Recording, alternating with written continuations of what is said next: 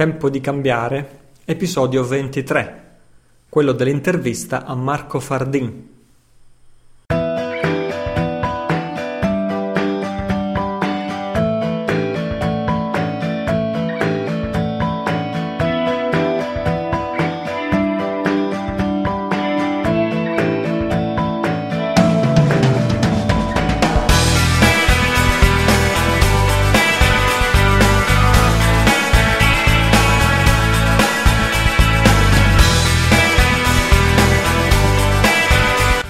Ciao, sono Italo Cillo, questo è il mio podcast www.tempodicambiare.it è l'indirizzo base dove sono archiviati tutti gli episodi passati, siamo arrivati al ventitresimo. Tutti questi episodi, il nostro podcast ha a che fare con i tempi di intenso cambiamento che stiamo vivendo e questo è il tempo in cui la verità viene a galla, sempre più e in tutti i campi. Ecco perché in tempo di cambiare diamo la precedenza e ci occupiamo a quegli argomenti di cui non si parla nei telegiornali, nei quotidiani, nella storia ufficiale e così via. Ogni puntata è completa in se stessa, non esiste necessariamente un filo logico né l'obbligo di ascoltarle in un certo ordine. Ogni episodio ha la funzione di aggiungere un tassello, creare uno spunti di riflessione, approfondire un pezzetto del mosaico. Questa settimana ormai fervono i preparativi per il secondo raduno di tempo di cambiare, si terrà a Roma fra pochissimi giorni ormai, eh, da venerdì 21 a domenica 23 dicembre, sarà la nostra seconda occasione di incontro, il secondo raduno della comunità che si raccoglie intorno al podcast di Tempo di Cambiare. E faremo tante cose. Sono in programma gruppi di studio, gruppi di lavoro, gruppi di approfondimento, relazioni di approfondimento su tutte le tematiche trattate nel podcast. Faremo meditazioni mattutine, celebrazioni serali e ci saranno ospiti speciali, Venerdì 21, il primo giorno del nostro raduno, nel pomeriggio ci sarà un intervento di Varo Venturi. Varo Venturi sarà con noi, ci parlerà in anteprima degli studi del professor Fomenko. È quello di cui vi parlavo nello scorso episodio del podcast, preannunciando che ne avremo parlato molto presto. Gli studi del professor Fomenko e del suo team di studiosi sono quelli secondo cui mille anni di storia, grosso modo quelli che vanno dall'anno 0 all'anno 1000, non sarebbero mai esistiti. Ed ecco che in anteprima Paro Venturi ci parlerà di questo al raduno di Roma. Uh, in anteprima rispetto a quella che era la mia intenzione di parlare in un prossimissimo episodio del podcast. Sabato 22 nel pomeriggio sarà con noi Marco Fardin, che è anche l'ospite principale di questo episodio, e così potrà rispondere alle domande dei partecipanti, approfondire gli argomenti di cui ci parlerà anche in questo episodio, perché ripeto, è lui l'ospite speciale di questo ventitresimo episodio. Sia io che gli organizzatori non vediamo l'ora di dare il benvenuto ai partecipanti. Eh, la, pre- la, presentazione dell'evento è naturalmente su www.tempodicambiare.it slash raduno e se sei così incosciente che non ti sei ancora prenotato e ti viene in mente proprio adesso di prenotarti due giorni prima del raduno, Beh, sappi che a noi piacciono le persone incoscienti, quindi sei il benvenuto a farlo. Eh, dopodiché ci sarà il raduno e dopodiché, eh, eh, che dire, è Natale, iniziano le vacanze natalizie un po' per tutti e infatti a questo proposito c'è una novità. Con, con questo episodio del podcast finisce la seconda stagione di Tempo di Cambiare mi prenderò anch'io qualche settimana di pausa e, e, quel che è peggio non ancora deciso quando riprenderò. Potrebbe essere la seconda metà di gennaio, potrebbe essere prima, potrebbe anche essere dopo. Sento un po' il bisogno di, come si dice, mettere un po' di distanza. A volte fa bene, anzi diciamo quasi sempre fa bene, soprattutto con i progetti che più ci stanno a cuore, mettere un po' di distanza eh, guardarli da lontano con distacco in modo da poter ridecidere che ruolo devono avere questi progetti nella nostra vita e in quella degli altri. Così sento il bisogno di riesaminare tutto quello che ho imparato io stesso da questa esperienza, rivalutare quello che sta andando bene e quello che invece è da migliorare. E poi vorrei francamente riaggiustare un po' il tutto, nel senso che il podcast era iniziato in fretta e furia, in maniera un po' improvvisata la scorsa primavera, appoggiandolo su www.miglioriamo.it, che era un sito comunque ormai fermo da alcuni mesi. Così ho in programma l'uscita di un nuovo sito con cui condividere anche le mie riflessioni, anche in forma scritta E così vorrei far coincidere queste due cose, la ripresa del podcast e l'inaugurazione di questo nuovo sito che ospiterà anche i podcast. Um, e lo so che tutto questo è totalmente contrario a ogni regola del buon podcasting, così il decalogo, il decalogo del podcasting dice numero uno, sii costante, sii regolare nell'uscita dei tuoi episodi, altrimenti i tuoi ascoltatori non sapranno più cosa pensare, altrimenti gli ascoltatori si disperderanno, altrimenti iTunes ti cancella da tutte le classifiche, altrimenti il tuo podcast perde valore agli occhi dei motori di ricerca, agli occhi del pubblico e così via. Ma io non ho, non, ho, non, ho, non ho mai fatto questo podcast come trattandolo come un lavoro, né l'ho mai fatto con ambizioni particolari, l'ho sempre fatto come una ricerca personale da condividere con gli amici, anche se gli amici sono diventati 10.000, per me sempre amici sono, sono convinto che gli amici giusti ritroveranno questo podcast quando ricomincerà, si spera, in qualche tempo all'inizio del 2013. In questa puntata eh, la cover story è la mia intervista a Marco Fardin. L'abbiamo conosciuto nel settimo episodio del podcast è il nostro esperto di calendario Maya e, e, e ormai quasi non ha bisogno di presentazione.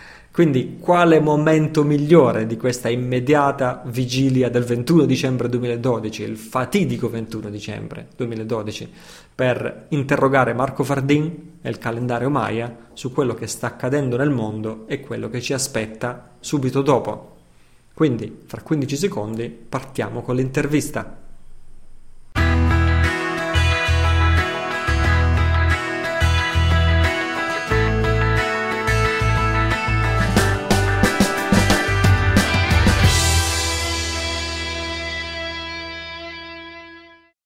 Hello, eccoci in linea con Marco Fardin, um, che i nostri ascoltatori hanno conosciuto nell'episodio 7 di questo podcast, anzi in effetti raccomando a chiunque non l'avesse già fatto di andarsi a riascoltare obbligatoriamente l'episodio 7 di Tempo di Cambiare con la mia intervista a Marco Fardin. Marco, grazie per aver riaccettato la mia, la mia, il mio invito.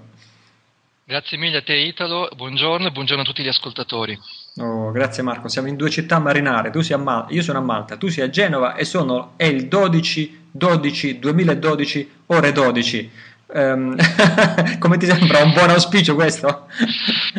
Ma intanto siamo ancora qui eh, sui piani fisici a parlare eh, ed è positivo, insomma, perché ci sono molte teorie che, che parlano dell'ascensione che dovrebbe venire a mezzogiorno di oggi. Quindi, quindi staremo, potremmo scendere durante l'intervista magari. Eh, potrebbe essere. Vabbè, sì. Marco, co- so, eh, non so cosa, ripeto, non so cosa è il caso di riepilogare o no sulla, sulla tua visione, la tua lettura eh, ispirata a quella dell'altro ricercatore Carl Kaleman svedese sull'interpretazione del calendario Maya. Non so cosa è il grado di riepilogare o cosa è il grado di rimandare direttamente i nostri ascoltatori, ripeto, all'episodio 7 Uh, e questa è la prima domanda che ti faccio, uh, soprattutto sulla famosa diatriba 21 dicembre 2012 e, e invece la, la, datazione diversa data da Carl Kaleman. Se ti sembra il caso di fare un breve riepilogo su questo. Sì, va bene. Allora, la data del 21 dicembre 2012 è corretta dal punto di vista archeologico, in quanto uh, è una data che è stata data non come data di fine naturalmente, ma come data di inizio eh, del lungo computo, che è eh, un livello del, della piramide del calendario Maya profetico, il sesto livello, che sarebbe cominciato nel 3114 a.C., per la precisione l'11 agosto 3114 a.C., e finirebbe eh, il 21 dicembre 2012.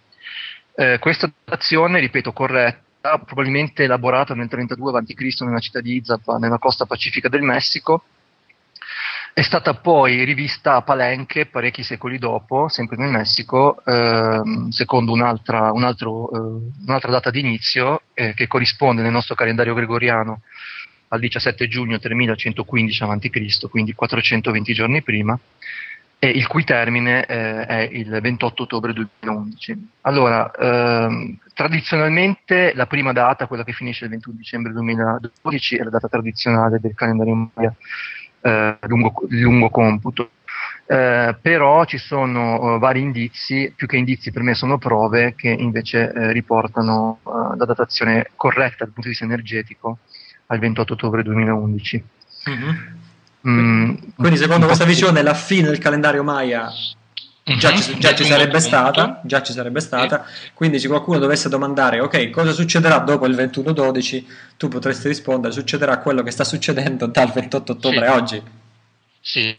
Eh, c'è un, eh, una cosa però da dire che eh, milioni di persone attualmente eh, in tutto il mondo eh, credono insomma, a, a, questa data finale del calendario Maya eh, con il correlato di eh, agganciarla ad una catastrofe probabilmente. Sì, sì, sì. Questo eh, potrebbe questo, creare una forma pensiero. Sì, un'egregora più che una forma pensiero, cioè una forma mm. pensiero gigante, mm. Eh, che come sappiamo poi sono le profezie che si autoavverano, no? c'è una mm-hmm. grandissima energia. e se un potere oscuro dovesse scegliere tra tutte le date possibili, quella in cui scatenare eh, una catastrofe, sceglierebbe evidentemente la data dove milioni di persone sono già eh, sintonizzate. No? Uh-huh. Quindi questo è il pericolo che c'è, è un pericolo reale. Uh-huh. Sì, anche perché è stata data tanta pubblicità, anche da, come tu dici, da parte dei poteri oscuri. È stata data talmente di quella pubblicità e avvertimenti in tutte le forme che potrebbe, insomma... Insomma, io se fosse, facessi parte, no, spero che non faccia parte di, però sceglierei insomma, eh, per non saperne leggere né scrivere quella data lì. Tipo un, bla- un, blackout, un cataclisma, un, un'interruzione di tutti i servizi bancari mondiali. Quale data migliore del 21 o dicembre? È una, un'invasione aliena. Un'invasione aliena simulata, che poi fra l'altro è un venerdì sera, o un, comunque un venerdì, quindi diciamo, tenendo presente che dopo c'è un sabato e una domenica, nel caso per esempio dei servizi bancari sarebbe un bel grattacapo. Ok, cerchiamo di non dare anche noi energia. Va bene, cambiamo, cambiamo, subito discorso. Però, è, è, essendo realisti, è, è, un, un, problema. Mm. Uh, Marco, allora, noi ci siamo sentiti nella primavera di quest'anno, 2012. Che cosa è successo dalla scorsa primavera a oggi dal punto di vista del calendario Maya eh, e, e, e a che punto siamo in questo percorso evolutivo di cui ci parlavi nello scorso episodio? Sì, senza eh, ritornare a quello che ho detto la volta scorsa, che si può riascoltare, però eh, uno, soltanto questo, questo piccola cosa dei livelli. Eh, il calendario Maya profetico in Tun è un calendario che si basa su cicli di 360 giorni, quindi cicli che non c'entrano con la rivoluzione del pianeta Terra intorno al Sole, no? sono cicli spirituali di evoluzione eh, che hanno eh, la caratteristica di aumentare la loro frequenza di 20 volte salendo i vari livelli. Quindi se prendiamo ultimi, gli ultimi due livelli, l'ottavo e il nono, la frequenza di cambiamento nell'ottavo è ogni 360 giorni e nel nono ogni 18 giorni. Attualmente, dopo il 28 ottobre 2011, oppure se vogliamo prendere la data che io ritengo scorretta del 21 dicembre 2012, quindi comunque ci siamo, tutti e nove livelli di eh, evoluzione di coscienza sono attivi. Uh-huh. Um, eh, noi siamo nati tutti, a meno che non siamo nati dopo il 1999, eh, nel settimo livello di coscienza, che è partito nel 1755, e continuano tutti contemporaneamente, naturalmente. Che è iniziato, crea... scusa, nel 1755. 755. Uh-huh. E, Dopo, dopo vent'anni c'è stata poi anche la fondazione degli Stati Uniti perché è passato il primo, il primo periodo di vent'anni, il cambiamento avviene ogni vent'anni nel settimo livello di coscienza. Uh-huh. È la famosa crisi generazionale tra genitori e figli, no? I uh-huh. genitori non comprendono i figli perché hanno vent'anni di meno. Uh-huh. Quindi ogni vent'anni c'è un cambiamento in questo, in questo ciclo, il settimo ciclo, che però è il materialismo, il materialismo oscuro, cioè si perde praticamente il contatto con la fonte divina, con i Maya lo chiamavano Hunab Q, ehm, tradotto in italiano è l'unica sorgente dei limiti e della creazione. No? Mm-hmm. Si perde questo contatto, è necessario nel piano divino, diciamo così, che ci sia questo passaggio perché in questo modo si può creare l'ego, eh, la coscienza individuale e i manufatti materiali. Mm-hmm. Questa energia è quella che abbiamo respirato fin dalla nascita insomma noi che siamo nati tra il 1755 e il 1999, ed è anche un po' il limite che ci portiamo dietro, è la parte che dobbiamo trascendere e superare. Quindi adesso parlerò magari dell'ottava onda e della nona onda. Uh-huh. L'ottava onda che è partita nel 1999 ha un ritmo di cambiamento ogni 360 giorni, mentre la, no- la nona che è partita il 9 marzo 2011 ogni 18 giorni l'ottava deve portare eh, il riallineamento della coscienza femminile rispetto a quella maschile a tutti i livelli. Uno di questi livelli è, tra virgolette, una rivoluzione rispetto al potere costituito, perché il potere si basa sulla gerarchia maschile. Mm-hmm. Mentre la nona onda è un passaggio ulteriore, chiamata anche co-creazione consapevole, è tra virgolette, smettere di dare la colpa all'esterno, cioè smettere di dipendere nella propria creatività dall'esterno, dalla cosiddetta trasformazione di coscienza, ma iniziare a fare un percorso interiore di trasmutazione di coscienza, cioè modificare se stessi per raggiungere la propria unità interiore in modo che il mondo esterno si modifichi. Molto interessante questo, molto bello. E per semplificare con un esempio che si, molto semplice nella vita di coppia, il, la trasformazione di coscienza è ad esempio io che ho una fidanzata, la prima fidanzata che è fatta in un certo modo con delle caratteristiche della personalità, ma che è molto disordinata. Io sono molto ordinato, lei è molto disordinata. Dopo un po' ci lasciamo, questa è la trasformazione. Con la seconda fidanzata è la stessa cosa, ci lasciamo sempre perché lei è disordinata. Alla ventesima fidanzata dico forse c'è qualcosa che non va in me. La mm-hmm. trasmutazione di coscienza è al primo colpo, diciamo così, mi accorgo che il disordine della fidanzata sta per la mia mancanza di spontaneità. Cioè io vedo in lei il disordine che è la parte negativa mia, del mio eccessivo ordine, cioè della mia mancanza di spontaneità. La trasmutazione è entrare in contatto con la mia spontaneità e per magia, diciamo così, il mondo esterno si modifica. Cosa voglio dire? La mia fidanzata, senza che io gli dica niente, come ehm... non attirerai mai più fidanzate disordinate. A, a, parte quello ma già con la prima fidanzata se io sono più disordinato tra virgolette cioè, cioè, se mi lascio andare più al mio istinto lei diventa più ordinata senza che io faccia niente. Mm-hmm, come vasi certo avanti. Quindi il mondo esterno si modifica. Questa è l'idea della nona onda di coscienza. Mm-hmm. Noi però ci portiamo dietro un grande, una grande eredità da questa settima onda, da questo materialismo, per cui vediamo tutto in termini materialistici. Ad esempio anche il 21 dicembre 2012, no? come qualcosa dall'esterno che deve modificare la nostra coscienza. Quindi cioè, due... quella che tu chiami l'influenza del materialismo è che noi facciamo dipendere le nostre circostanze, la nostra felicità, la nostra sofferenza da un evento esterno. Sì. Qualsiasi sia, non soltanto materiale, eh, non voglio dire che deve essere la materia, cioè i soldi ad esempio, ma anche nelle relazioni, anche... Poi facci un esempio di come questo inquina anche le convinzioni spirituali. Eh, allora, senza generalizzare, però, nel caso della, del, del, nuovo spiritualismo, no, della New Age, mm-hmm. um, è un caso recente quello che sta succedendo adesso, quello che dovrebbe succedere oggi, no, che c'è un allineamento di una data, 12-12-12, uh-huh. che dovrebbe modificare eh, una griglia energetica e quindi noi di conseguenza ci modifichiamo. Certo uh-huh. che c'è un feedback no? tra uh-huh. la modifica mia e quella del pianeta e viceversa. E a parte che questo 12-12-12 si basa sul calendario gregoriano, che quanto di più materialistico ci sia, perché ci connette a un ciclo di rivoluzione planetaria che è materiale. Però ecco, far dipendere eh, il mio cambiamento interiore da un allineamento o da una meditazione globale eh, è appunto questa visione qui di cui ti parlavo. Materialismo spirituale. In qualche modo sì, che crea poi il superego. Uh-huh. Non solo l'ego, perché almeno l'ego, eh, cioè la maschera, si può poi, come dicevi tu nello scorso episodio del tuo podcast, può essere il combustibile no? uh-huh. del sviluppo spirituale il superego invece no, neppure neanche combustibile. No. Mm, interessante, quindi mm, non so, filosofie messianiche, alieni buoni che sbarcano e ca- cambiano la nostra vita, insomma il solito, il solito pensiero ricorrente. Sì, è sempre la stessa cosa, perché poi la forma mentis è la medesima, cioè cambia la, la, la, cambiano i, le, le, modalità, ma poi alla fine è, è sempre la stessa cosa, mm-hmm. la radice è sempre la stessa, secondo me. Allora, questo processo di liberazione, che è innanzitutto liberazione della nostra coscienza, come si sta svolgendo que- eh, dall'ultima volta che ci siamo sentiti ad oggi? Eh. Allora, l'ultima volta che ci siamo sentiti eravamo più o meno a metà del, del 2012, quindi eravamo all'inizio della fase ascendente del, della settima notte dell'ottava onda, ribadi, ripeto. Allora, l'ottava onda è l'onda femminile, eh, mm-hmm. che mette in crisi le gerarchie tra virgolette anche l'onda del massimo della reazione delle gerarchie, perché prima, finché eravamo tutti allineati col materialismo, non c'era bisogno di, di nessuna reazione di sorta, no? tanto c'era soltanto qualcheduno che ogni tanto si ribellava, veniva fatto fuori, eh, eh, uh-huh. insomma, pochi problemi. No?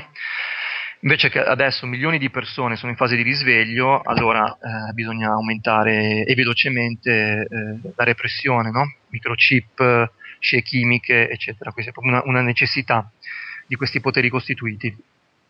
Mm. Comunque l'ottava onda a livello interiore nelle persone è il mettere in discussione tutte le gerarchie, quindi è un'onda ancora dualistica e eh, non è tanto bella, perché eh, è una, un'onda di crisi, no? metto in discussione quello a cui ho creduto finora, eh, le tradizioni, le gerarchie, non è... E quindi è un'onda di, di, ribellione, diciamo così. In qualche modo sì, poi può, eh, può essere declinata eh, nel modo da farsi riassorbire da da chi vuole che questa ribellione vada in alcuni canali, non mi fare dire di più a livello politico. Eh okay? certo, eh certo, eh. certo.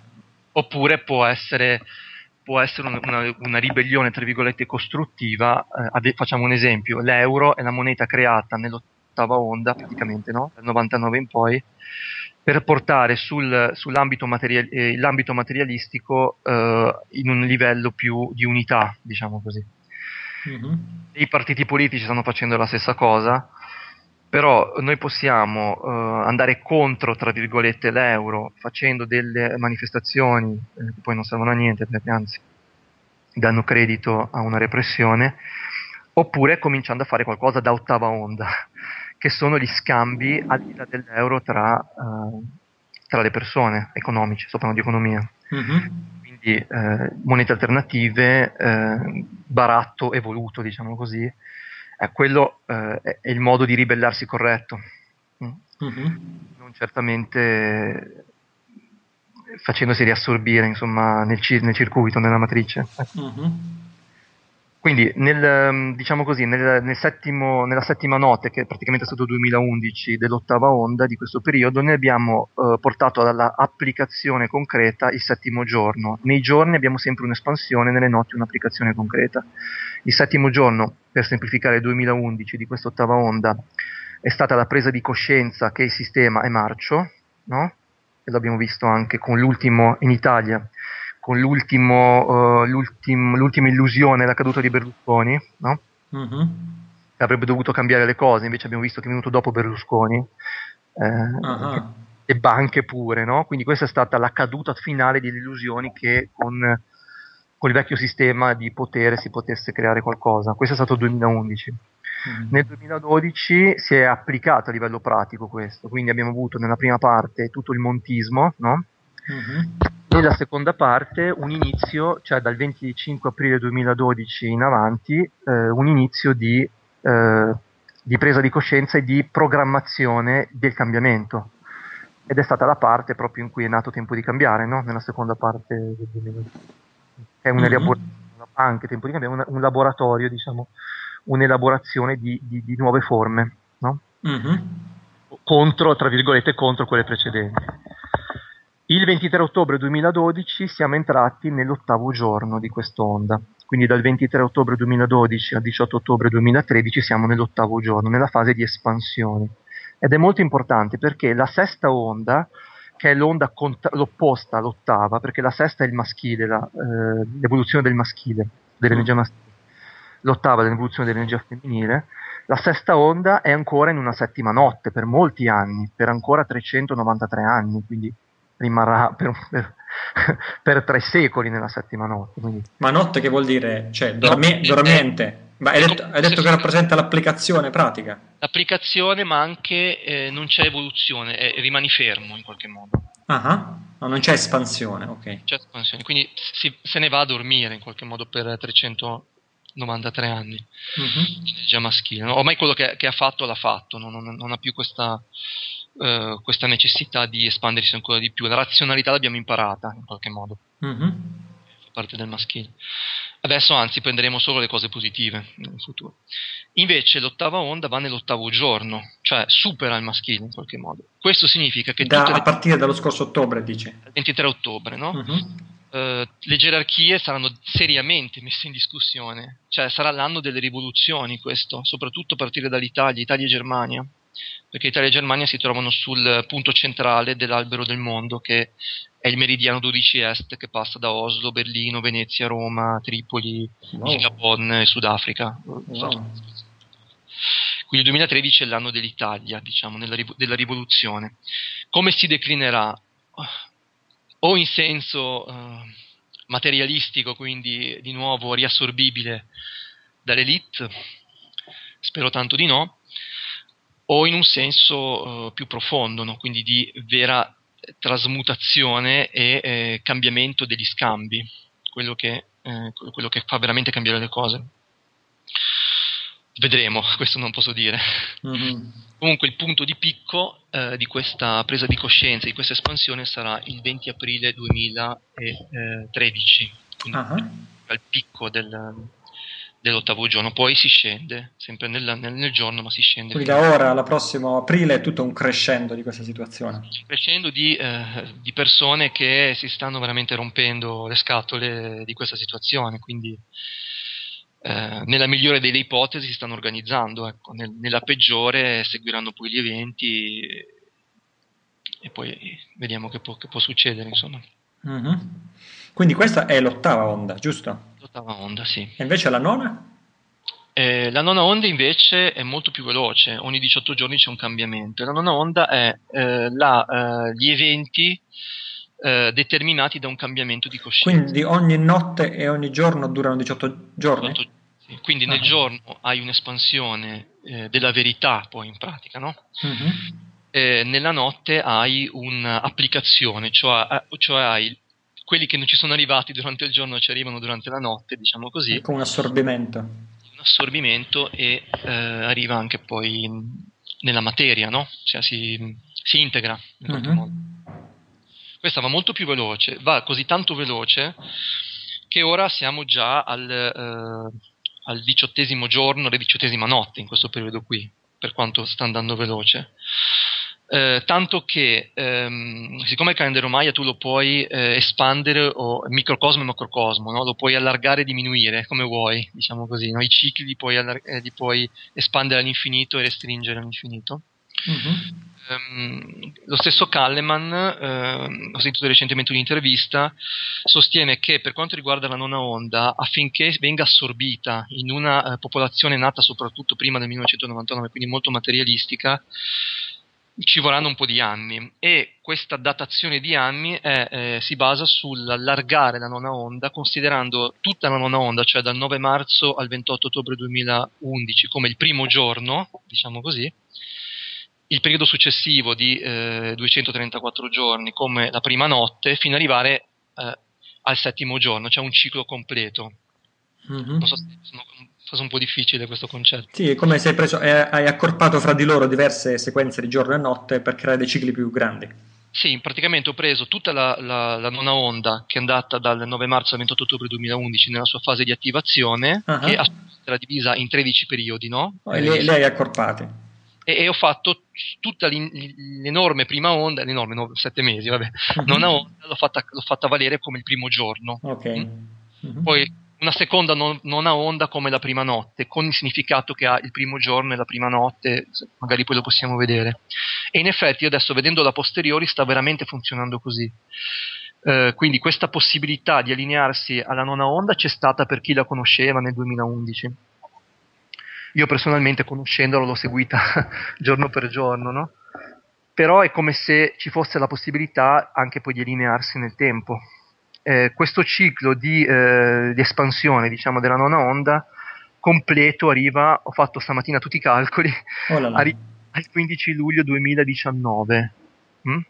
Mm. Quindi per, affinché tutta la nona onda si espanda diciamo, eh, e prenda più persone possibili in un ciclo frattale eh, espanso eh, massimo è, eh, arriva fino al 2019 con il giorno di cambiamento, cioè il punto di mezzo esatto di quest'onda, che in tutte le onde precedenti ha sempre significato un grande cambiamento, eh, nel calendario gregoriano l'11 maggio 2015. Mm-hmm. Quindi questo periodo, eh, prima di, questo, di, questa svolta, l'11 maggio 2015, cioè dal 2011 al 2015, sono gli anni che poi corrispondono anche nell'astrologia sette, alle sette quadrature tra Urano e Plutone, che sono molto importanti a livello astrologico, corrispondono al periodo in cui bisogna eh, che questa nona onda eh, gradualmente eh, venga conosciuta dalle persone. cioè che questa mentalità eh, che si sgancia dal materialismo cominci a radicarsi. No? Quindi se abbiamo definito come materialismo la, l'attitudine mentale di far dipendere dall'esterno esatto. uh, la propria felicità, la propria sofferenza, il proprio progresso, le circostanze della propria vita e così via, invece questa nona onda significa? Significa invece invertire, che è solo tra- un processo di trasmutazione interiore che fa modificare le cose esterne, una mm-hmm. responsabilità maggiore in qualche modo. Mm-hmm. Come l'hai chiamata? Co- co-creaz- uh... Co-creazione consapevole. Co-creazione consapevole. In pratica dalla, dal subconscio collettivo, che è il, il, regno della pubblicità, della propaganda, eh, dei condizionamenti, degli arconti, per usare anche questa, questa terminologia, è il subconscio collettivo, mm-hmm. che è formato dalla somma del subconscio di ognuno. Mm-hmm alla coscienza collettiva che è consapevole, cioè svelo tutti i condizionamenti, quindi divento consapevole dei miei condizionamenti subconsci a livello individuale e eh, divento sempre più eh, un'unità in me stesso. Si potrebbe no? dire divento libero senza neanche bisogno di ribellarmi a nessuno. Esatto, solo una somma eh, olistica naturalmente, non meccanicistica, di uomini e di donne libere, libere creano un mondo libero. Uh-huh. Cioè, il concetto di individualità è fondamentale. Tutti i sistemi che vogliono imporre le, la libertà o l'unità dall'esterno sono totalmente deleteri.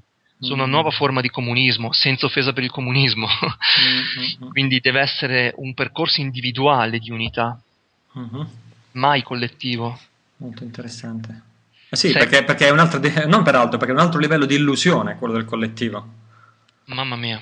È un altro livello di cioè a questo punto non dipende più da me, sono le masse di cui faccio parte che mi, mi, mi, mi assolveranno di ogni peccato e così via. I, I, movimenti, eccetera, eccetera. Quindi è proprio un'altra mentalità. Mm. I partiti fanno proprio parte del, della settima onda, no? i partiti, no? Il partito vuol dire che... Il concetto del partito. Una parte, no? Prendo... Cioè, uh-huh. è proprio... Faccio i fatti miei contro di te. Mm. Una parte contro l'altra. Movimenti l'ottava onda, no? Ne abbiamo uno famosissimo di un mio conterraneo. Senza fare nomi, eh, per carità. Ok, che tra parentesi il suo blog si è sviluppato dopo il 2005. Il 2005 è stato l'anno in cui eravamo a metà dell'ottava onda. Come ti dicevo prima, quando arrivi a metà di un'onda poi si vedono gli effetti, no? Uh-huh. Ah, conterraneo un... perché tu sei di Genova, giusto? Sì, sì. Sempre senza fare nomi, eh, giusto senza riferimenti. Che poi mh, per tanti aspetti eh, io vede, inquadrando questo movimento nell'ottava onda eh, apprezzo, cioè non è che disprezzo, nel senso, però poi, eh, poi si torna sempre a, insomma, a, mm-hmm. a rientrare nel sistema, no? Okay. Mm-hmm. Eh sì, perché è la ribellione che in quanto tale a un certo punto ha bisogno di riconoscere il sistema a cui si ribella. Eh, certo. Eh, e quindi ci sono vari passaggi da fare. Naturalmente, se una persona vive constant- totalmente nella, nella, visu- nella, mentalità materialistica, che la mentalità materialistica non significa che la materia non abbia un valore, ha un enorme valore, significa che rimaniamo solo lì, ecco, che è il nostro orizzonte, no? Cioè, se mi fanno la riga nella macchina, esco col click e spacco la testa che mi ha fatto la riga. Questo è il materialismo estremi- estremizzato, no? Cioè, uh-huh. il mio orizzonte è soltanto materiale, non va oltre. Um, ci vuole del tempo perché eh, le persone che sono nate, hanno respirato, come mi è successo a me, i miei genitori volevano che io uh, mi sposassi, lavorassi, facessi due figli, punto, no? Cioè, non mi interessava nient'altro, non è che gli interessava mm-hmm. se più o meno. eh, eh, Senti, quando, quando, poco fa dicevi eh, l'ottava onda è partita nel 99, a, quel, a quel, punto, ho, siccome è recentissima l'intervista con Varo Venturi, lo scorso episodio, non ho potuto fare a meno di fare un click nella mia mente, che, che non avevo fatto nello scorso episodio, che è l'inizio, la nuova onda è quello che invece Varo Venturi afferma, è l'inizio di internet, l'inizio di internet a cui fra l'altro lui ha dato una valenza anche, mh, mm, eh, vabbè, tutte le cose hanno una valenza positiva e una positiva, e una, posi- una, valenza positiva e una negativa, però lui ha voluto accentuare dal 99 questo processo di progressivo quasi asservimento dell'uomo a stare isolato dagli altri uomini, fermo davanti a un monitor. Da questo punto di vista, come lo vedi tu questa, tu questa, questa situazione, dal 99 in poi, che cosa potrebbe rappresentare? Eh, vedo la stessa cosa che vede lui, cioè concordo al 100% su questo perché è successo evidentemente. Mm. Um, noi dobbiamo sempre vedere da dove parte la materia. La materia deriva sempre dalla coscienza, da un cambiamento di coscienza. Quindi parlo a partire dalla nona onda, no? Mm-hmm. Eh, esempio che faccio sempre in ogni occasione, però è molto chiaro. I nostri palazzi, che sono fatti, io abito in un condominio, quindi ho il palazzo squadrato, no? davanti a un altro palazzo squadrato che non c'entra nulla con la natura, è stato mm-hmm. elaborato in una mentalità, la mentalità tipica della settima onda, che è il materialismo, mm-hmm. il razionalismo. Eh, la casa ideale sarebbe una tenda, no? rotonda, mm-hmm. nell'unità. Una yurta. esatto. Quindi ehm, vediamo anche però eh, a livello sempre di nona onda, quindi subspecie eternitatis direbbero i filosofi, no? quindi vedendo dall'alto a che cosa servono eh, i, eh, i, manufatti materiali. Quindi noi abbiamo un settimo livello materialistico mh, hm, che ha un'accelerazione incredibile ma è ogni vent'anni, quindi eh, a livello di telecomunicazioni questa settima onda deve portare dalla coscienza di vivere in una nazione a quella di vivere nel, in un pianeta, no? coscienza planetaria. Quindi nei giorni partiamo dal primo giorno la teoria del telegrafo, nel secondo giorno il telegrafo ottico, nel terzo giorno il telegrafo eh, elettrico, nel quarto giorno il telefono, nel quinto giorno di questo livello eh, la, la, la, radio, nel sesto giorno la televisione e nel settimo giorno internet. Come mm. vedi siamo passati da una comunicazione con i miei vicini di casa a una comunicazione tra Genova e Malta eh, come con i vicini di, tra vicini di casa, no? quindi uh-huh. questa settima onda por- ci ha portato alla comunicazione globale, quindi anche alla globalizzazione con tutte le storture, alle multinazionali, eccetera. Internet, che è il risultato di questa settima onda, quindi siamo nel materialismo, nel settimo giorno hai il risultato dell'onda, ma hai anche il trascendimento dell'onda. Quindi dopo pochi anni, quindi dal 99, Internet si comincia a diffondere. Che cosa porta Internet? Porta da una parte, eh, che ne so, eh, lo stare tutto il giorno davanti al computer, l'isolarsi, ehm, i messaggi dell'elite, la pornografia, eh, poi cosa porta di negativo internet? Ehm, non so, aiutami. Sì, eh. sì, l'isolamento, la separazione dalla natura, dai ritmi di, di, di vita esatto. naturali. Esatto, eh, eccetera, no? Ma è anche lo strumento principe per contrastare ehm, il mainstream, i mainstream media, media come si dice. Uh-huh, uh-huh. Quindi tu trovi su, eh, su, su, Canale 5 Italia 1 trovi eh, il bombardamento ehm, de, de, del governo siriano sui ribelli, no? Mm. Che loro, il governo siriano non si, chiama, non si sa perché chiama terroristi, ma sui, mm. su internet puoi trovare, se, se, lo cerchi, diciamo, delle notizie dalle persone che abitano a Damasco eh, che ti dicono quello che sta accadendo veramente, no? Che uh-huh. questi ribelli sono i veri terroristi perché sono finanziati da, uh-huh. da Turchia, dal Qatar, dall'Arabia Saudita, dagli Stati Uniti, da Israele, eccetera, eccetera. Quindi la maggior parte delle notizie eh, che puoi avere su, su, su, su internet sono alternative al sistema, no? Uh-huh. nella prova anche la trasmissione da cui, cui stiamo parlando, no? eh, che può unire anche le persone da questo punto di vista. Quindi è funzionale internet, trascendendo il materialismo, è funzionale a una, uh, un'informazione alternativa che adottava una di coscienza, mm? a creare un medium alternativo.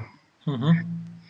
E, e, quindi questa è l'altra parte. Quindi la nona, l'ottava onda è anche questo, quindi dobbiamo sempre vedere quale dei due aspetti dobbiamo considerare, la reazione oppure la possibilità innovativa. Uh-huh. Uh-huh. Eh, e poi non è solo questo, ci sono tantissime altre cose, ad esempio eh, le discipline naturali, bionaturali si sono, sono rinate nel, nell'ottavo, nel 99 in poi. Uh-huh. Giusto, interessante. E, e, e, sempre a proposito di futuro, cioè, eh, pensavo in, negli ultimi due episodi e con gli ultimi due ospiti che abbiamo intervistato, il punto, il punto di vista che ne è uscito eh, sul futuro non è necessariamente ottimistico, anche quando in alcune occasioni ho fatto la domanda esplicitamente ai miei ultimi due ospiti, eh, eh, e questa, ripeto, non è, non è, né una critica né nel voler trovare una, una, una, visione opposta, ma proprio perché ogni cosa dipende anche dal modo in cui la guardi. Eh, quindi un punto di vista non necessariamente, cioè esiste, eh, e lo hai appena detto tu stesso, un effettivo potenziale futuro di totalitarismo internazionale, nuovo ordine mondiale, dittatura tecnologica e così via. Ma questo è uno scenario. Qual è l'opinione di un possibile futuro che tu ti sei fatto invece sulla base dei tuoi studi del calendario Maya? io sono certo che eh, il futuro non sarà questo. Certo perché... Eh, già sentire gli... questa tua certezza e questa voce limpida ci, so- ci solleva le nostre sì, anime. Da, per, dal punto di vista scientifico, perché eh, considerando i livelli precedenti del, del, calendario Maya, che risalgono a 16 miliardi di anni fa, con tutte le variazioni che avvengono sincronicamente nella storia e nella biologia, secondo i cambiamenti di giorno e di notte, no? Mm-hmm. Quindi io sono sicuro al 100% che la nona onda ha bisogno di un po' di tempo per affermarsi. Eh, la caratteristica della nonna onda che è co-creazione consapevole, non avviene dall'alto, quindi le persone si devono impegnare per sincronizzarsi su questo livello. Questo è un po' il problema, diciamo così. Ma eh, si manifesterà sicuramente è una certezza, c- certezza certa. Aspetta, aspetta, questo è un concetto cruciale su cui io stesso e... non avevo riflettuto abbastanza. Allora tu stai dicendo, no, eh, in passato per esempio le rivoluzioni sono state iniziate dall'alto, la rivoluzione francese, la rivoluzione sì. russa, c'era un coordinamento dall'alto. Però Quindi... sempre, sempre a un cambio di eh, Baktun in questo caso, eh, scusa, di Katun, cioè un periodo di vent'anni, cioè le rivoluzioni avvenivano sempre nel momento preciso in cui mm-hmm. dovevano venire, dovevano avvenire. Mm-hmm. sincronicamente, quindi senza la libertà di, di, di dire quando sarebbero avvenute. Uh-huh. Poi le forme o chi le, le, chi le, faceva avvenire era libero, no? Fino a un certo punto, perché poi non è neanche Però, questo. insomma, rappresentavano un'energia più grande dei suoi protagonisti, diciamo così. Sì, perché doveva partire lì, doveva venire proprio in quel momento. Uh-huh. Eh, il ventennio napoleonico è esattamente il ventennio che poi corrisponde al 2001 nell'onda successiva, cioè alle Torri Gemelle, no? È sempre una seconda notte, un secondo giorno per quanto riguarda i passaggi del calendario Maya, cioè il ventennio napoleonico, che è la distruzione att- attraverso Napoleone del, delle monarchie precedenti, no? da parte mm-hmm. di uno che è un imperatore, corrisponde al 2001, che è la distruzione violenta eh, delle certezze precedenti, è la stessa cosa. Mm. Okay. Solo che più sali nella piramide, guarda anche proprio il concetto di piramide come può essere visto, no? Mm-hmm. Come piramide di un certo tipo o di un altro, no? Più sali nella piramide, meno c'è questa stringenza precisa a livello meccanico delle cose che devono accadere. Quindi già l'ottava onda è già meno, è già, me, è già più con, eh, con, la partecipazione umana, diciamo così. Mm-hmm. La nona 100%. No, no, 100%, quindi non ci sarà più una rivoluzione guidata dall'alto, ci sono dal basso singoli individui che dovranno sincronizzarsi auspic- auspicabilmente, cioè io sono sicuro che questo avverrà. Hm? Prima lo facciamo, cioè prima usciamo da questo, questa idea materialistica, meglio è. Perché poi le persone nate dopo il 99, nate dopo il 2011, cioè i ragazzi di oggi, c'erano già dentro, come io ho dentro il materialismo, come io ho dentro al 100% partire dalla, da, dalla visione materiale. Poi ho, mi sono fatto magari anni di lavoro interiore per uscirne, no? eh, I ragazzi mm-hmm. più giovani hanno già questa visione incorporata. Quindi il problema siamo noi, la nostra generazione. Prima ci sbrighiamo, cioè prima... Tu eh... quindi ti stai ribellando contro questo archetipo, come si dice, prototipo del giovane istupidito da MTV o dalle discoteche e così via? Io vedo me istupidito da MTV e dalle Perché io sono stato educato con i cartoni animati in televisione, no? Cioè, questa è stata la mia educazione, o con MTV, ma non... Mm-hmm. I giovani di oggi hanno già un'altra energia completamente, l'importante è riconoscerla. Mm. Non lo facciamo più. E quindi bisogna cercare nella nostra generazione, che è poi la più problematica, perché è l'unica generazione che ha vissuto tre passaggi di coscienza. Eh? Tu immagini eh, una persona che è nata nel 1400, per dire, um, se, se, è esistito quel periodo lì comunque nel 1800 facciamo 1500 che eh, ogni cambiamento c'era eh, ogni 394 anni. È logico che nella vita di una persona non c'era neanche un cambiamento tra giorno e notte ci volevano 8 generazioni per fare un cambiamento e la generazione che ha adesso 50, 60, 40, 30 anni eh, si è vista la sua eh, onda di nascita, la settima, poi nel 99 un, un, un, un, nuovo cambiamento, quindi distruzione di tutte le certezze precedenti e nel 2011 ancora un'onda, di, un'onda in più, quindi è veramente problematica questa generazione qua. Wow, quindi è una grande opportunità o un grande stress sulle spalle di chi non riesce ad adattarsi? Allora, è uno stress per tutti. Mm. Eh, sfido io a trovare qualcuno che non sia stressato negli ultimi anni, no? Mm-hmm. Poi si può reagire, agire eh, accettando questo cambiamento di frequenza, no? quindi facendo un lavoro interiore, eccetera, oppure si può reagire aumentando la propria corazza, il proprio ego. Di questo mm-hmm. stare. Mm-hmm. Ci sono tre mondi adesso, attualmente, non ce n'è uno. Cioè, uh-huh. tre... Ah, perché sono tutti e tre attivi, giustamente. Esatto, c'è un autore, io adesso sto scrivendo un articolo che uscirà tra qualche giorno in cui parlerò di questo, ma c'è un autore molto famoso e che io rispetto molto, che è un materialista, diciamo così, che sta di- divide la Terra in tre terre, Terra A, Terra B, Terra AB, diciamo così. Wow. Si chiama Georgi Stankov. Come i gruppi sanguigni. diciamo di sì. E lui sostiene che queste tre terre tra poco, cioè il 21 dicembre 2012, eh, saranno tre terre proprio eh, materiali diverse, cioè ci sarà una tripartizione dei mondi, tre mondi a frequenze diverse. Mm. Quindi la terra B è la terra attuale che peggiorerà sempre di più, in cui vivranno un miliardo di persone, secondo lui. Mm. Elite, i criminali, eccetera, no? Che si Mm. eh, ruberanno tra di loro. Poi la terra A, un altro miliardo di persone, è una terra di unità, quindi ha un'altra frequenza, no? l'ascensione. E poi per i restanti 5 miliardi di persone indecise ci sarà questa terra intermedia, un limbo. Mhm. Eh, questa visione che, che io contesto da- alla radice, ok? Però secondo me è vera. è vera dal punto di vista del materialismo, cioè lui ha avuto l'intuizione corretta di vedere tre mondi contemporanei, eh, ma non sono tre mondi fisici, sono Mhm. tre mondi attuali di uno è il materialismo, uno è l'ottava onda, cioè di ribellarsi, e l'altro invece l'unità, secondo Mhm. me Molto Esi- interessante. ci sono già. Quindi la visione che hanno avuto i tuoi ospiti, io la- eh, concordo pienamente con loro. Tra parentesi, ho anche sentito delle interviste meravigliose eh, che mi sono servite tantissimo. Però dipende a cosa ci allineiamo, sia singolarmente sia eh, globalmente. Mm. Eh, la forza ce l'hanno le ultime onde, non le, le precedenti. Mhm. Quindi al- nel lungo periodo, spero nel breve periodo, ma nel lungo periodo, eh, come funziona sempre, come è sempre stato, eh, le vecchie onde poi alla fine si disgregheranno. Ah. Dipende solo da noi. L'ultimo concetto, eh, fino a poco tempo fa, noi non sapevamo niente di signoraggio, non sapevamo niente di, di, ehm, di Securities and Exchange Commission di Washington, no? Mhm. che ne sapevamo di quelle cose? Vivevamo Certo. nella nostra frequenza materiale, non c'era bisogno di, di- di niente, no? andavamo avanti così e ci sembrava tutto giusto. No? Mm. Adesso lo mettiamo in discussione.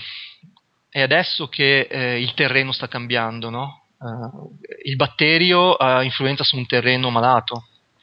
Se il terreno è forte, eh, il batterio non attecchisce più. Eh, Fuori di metafora, i vari banchieri, Rothschild, Rockefeller, eccetera, che hanno fatto il bello e il cattivo tempo, l'hanno potuto fare perché tutte le masse erano materialistiche, quindi manipolavano.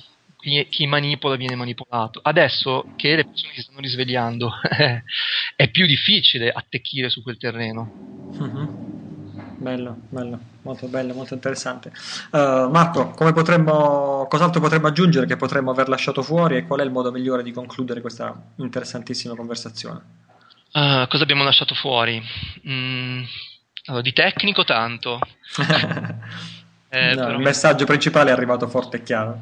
Sì, mm, magari non so quando, andrà- quando andrà. Su- onda, pre- prestissimo. forse prima del 20 dicembre 2012. sì, prima del 21 dicembre, sì, sì. Ok. Eh, allora, sei prima del 21 dicembre 2012, eh, che cosa posso augurare alle persone il 21 dicembre 2012 co- come, Mhm. energia, come- meditazione, non lo so. Ehm, per me il 21 dicembre 2012 è un- un'iniziazione, cioè è un passaggio, anche se non lo riconosco come data del calendario Maya, però per me è un passaggio, cioè è scegliere in pratica un valico, diciamo così, una scelta tra lasciarsi ingabbiare tra, da tutto quello che questo hype, questo- questa esagerazione che c'è adesso, no? Mm. Eh, oppure scegliere la libertà, la libertà interiore. Quindi o, o, come tutti o- sono preoccupato da quello che potrebbe succedere in questo 21 dicembre 2012, ma ehm, scelgo quel giorno scelgo di, ehm, di- di- di seguire il mio progetto di vita, cioè di seguire ehm, le mie attitudini, di portare avanti i miei sogni, di collaborare con altre persone e Mm. portare avanti i nostri sogni. Ecco, questa sarà la mia scelta, la mia meditazione. Quindi, eh, insomma, mh, credo Bello. che sia da fare una scelta di questo tenore qui. Mh, lasciar perdere tutte le cose esterne, tutte le- anche le balle che ci vengono raccontate e eh, far parte di- delle persone che risuonano con noi verso la realizzazione del nostro progetto. Grazie Marco, questo è un messaggio veramente bellissimo. Ehm, ricordaci come si fa a rimanere in contatto con il tuo lavoro, le tue riflessioni, i tuoi siti web. Allora, il sito web si chiama www.coscienzacreativa.com con il collegamento alla pagina Facebook uh-huh. eh, che è in, nell'home page che viene aggiornata, aggiornata molto. Sulla, sul sito ci sono solo diciamo così, i, i, le cose basilari, non è tanto aggiornato. Sulla invece la pagina Facebook che si può vedere anche se uno non è iscritto a Facebook o sul blog ci sono un po' più di aggiornamenti. Ottimo, ottimo. Grazie. Massimo, grazie. Eh, Marco, grazie. Non hai idea di quante richieste avevamo ricevuto ascoltatori di Tempo di Cambiare che dicono Marco Fardin dovrebbe d'ufficio essere intervistato ogni tot di mesi, ogni tot di settimane per, per, insomma, per i bei messaggi positivi e incoraggianti che ci dà. Quindi grazie, veramente doppie grazie Marco da parte mia e da parte di tutti gli ascoltatori di Tempo di Cambiare. Grazie di cuore a tutti e un super grazie a te per, per quello che stai facendo. Grazie Marco, un abbraccio grande e buon proseguimento. Grazie. Così, grazie a Marco Fardin che ci ha dato modo di eh, sintonizzare questo ultimo episodio della seconda stagione di Tempo di Cambiare su, su una lunghezza d'onda realistica ma positiva. È inutile nascondere che ci aspetta un percorso molto accidentato nella nostra vita e nei prossimi anni, questo è stato un, un, uno dei temi conduttori fin dall'inizio di Tempo di Cambiare, però ecco, questo corrisponde a un'inevitabile trasformazione dal vecchio al nuovo. Il vecchio è destinato a disgregarsi probabilmente da sé, senza neppure che lo si combatta, e il nuovo è destinato a crescere, a rafforzarsi e probabilmente a auto-organizzarsi a partire dal basso, così come diceva Marco Fardin in una delle sue riflessioni che mi hanno più, mi hanno più positivamente eh, colpito. Eh, e questo richiede tanta pazienza, richiede tanto atteggiamento positivo, mantenere la calma, mentre tutto intorno le vecchie strutture a cui eravamo abituati si disgregano. E questo è piacevole quando il vecchio rappresenta il vecchio, nel senso negativo, nel senso la negatività che c'è intorno a noi e anche in parte quella che c'è dentro di noi. E invece è spiacevole il crollo delle vecchie strutture quando eh, per vecchio intendiamo quelli che sono i tuoi punti di riferimento, quello, ciò a cui ti eri abituato, eh, ciò a cui pensavi di avere diritto, eh, la pensione che dovresti ricevere quando smetti di lavorare, l'assistenza che dovresti ricevere quando sei malato. Eh, quando parliamo di crollo delle vecchie strutture dobbiamo andarci eh, eh, piano a gioire, sempre un'arma a doppio taglio, non è mai piacevole in senso stretto ed è bene anche che noi si sia psicologicamente preparati a un periodo di cambiamenti turbolenti, anche perché la situazione così com'è adesso, è completamente insostenibile e questo le elite dei governanti e dei banchieri lo sanno benissimo. Eh, insomma, tutto, anche questa intervista a Marco Fardin, conferma che questo è realmente tempo di cambiare e siamo qui intorno a questo podcast accomunati dalla sensazione che è, te- è, tempo di cambiare e siamo accomunati dal desiderio di trarre il meglio da questo cambiamento, cioè dare il nostro migliore contributo a questo cambiamento.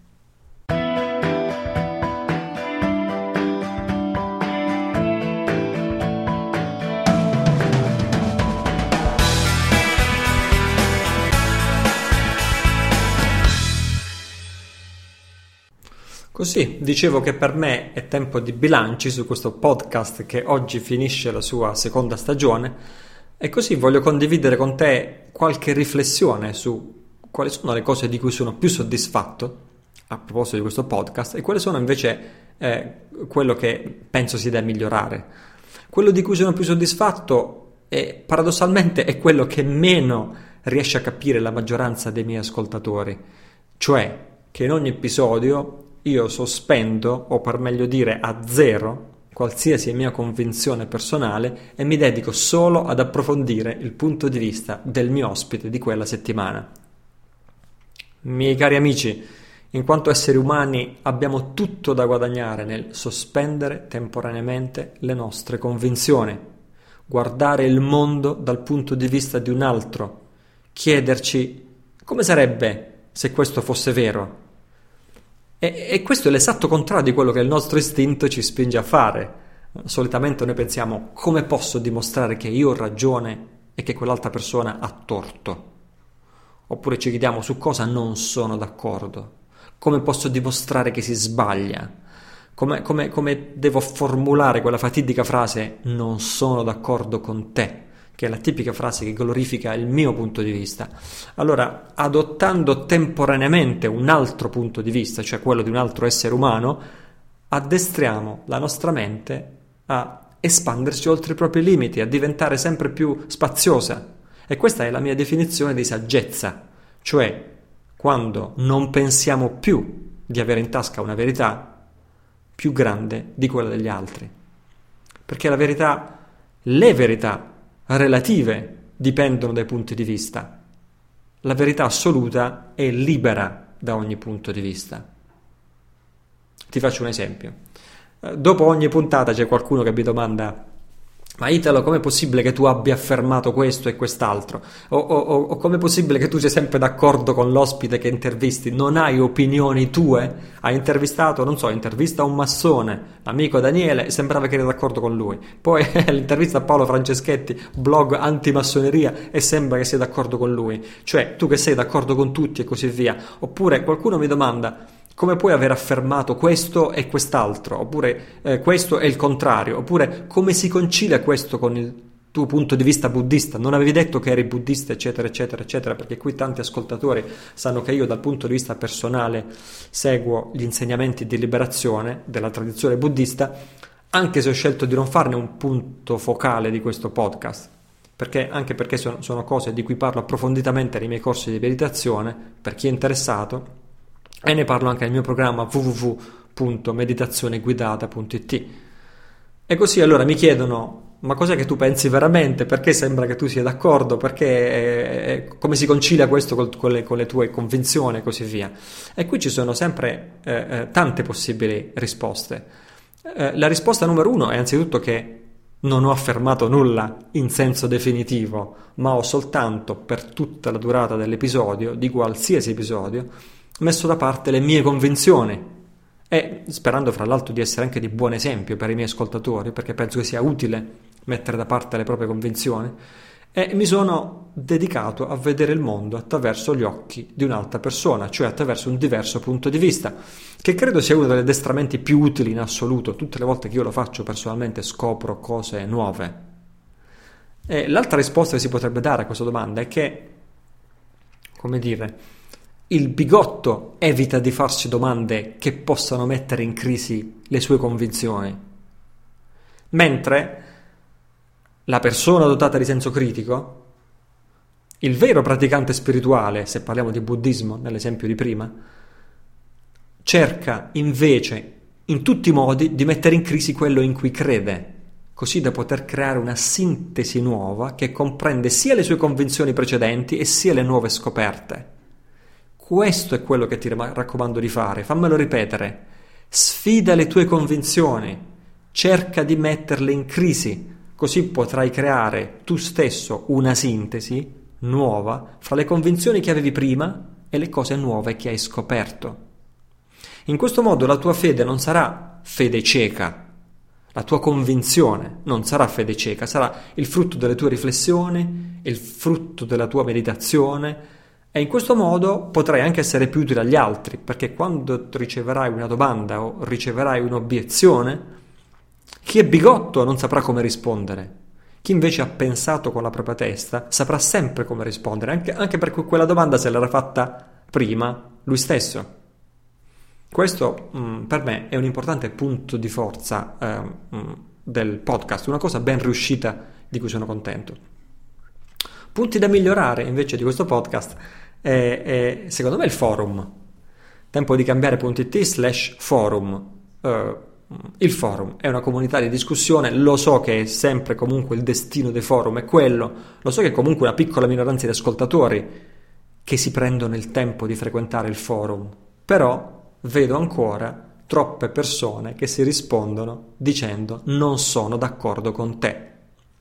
E questo, come dicevo un attimo fa, è, è un esercizio sterile, non porta saggezza, non porta crescita.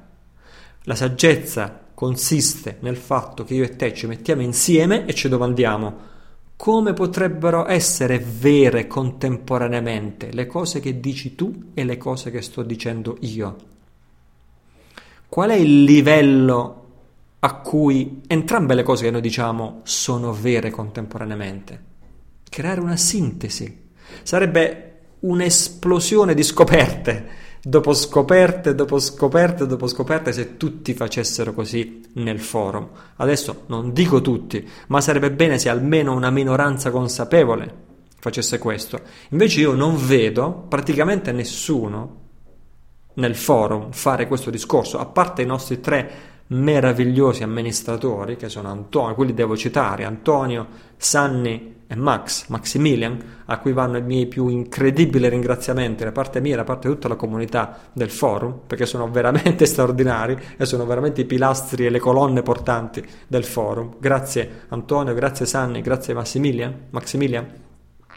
A parte loro, diciamo così, tutti giocano a fare il gioco del non sono d'accordo con te, mi dispiace, non sono d'accordo con te, dico così, dico là. Per me non è a questo che doveva servire il forum. Certo, qualcuno potrebbe dire è normale, il forum serve per discutere, ognuno dice la sua, servono anche un po' per ammazzare il tempo, però e per me non è questo che doveva servire. Se per voi è normale che un forum serva a esprimere eh, controversie e così via, io contro di te, io non sono d'accordo e così via, eh, allora non siamo diversi da, da, da, dalla maggioranza pecorona.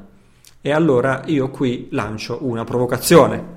O il forum migliora, diventa un luogo di cooperazione, in cui ci si domanda non chi ha ragione e chi ha torto, ma ci si domanda come potremmo aver ragione tutti e due e non ce ne siamo ancora accorti. O questo succede, questo miglioramento accade, oppure all'inizio del 2013 io potrei prendere seriamente in considerazione l'idea di chiudere il forum. E così vediamo se questa provocazione ci aiuta a migliorare questo aspetto che secondo me è da migliorare. Continuiamo fra 15 secondi.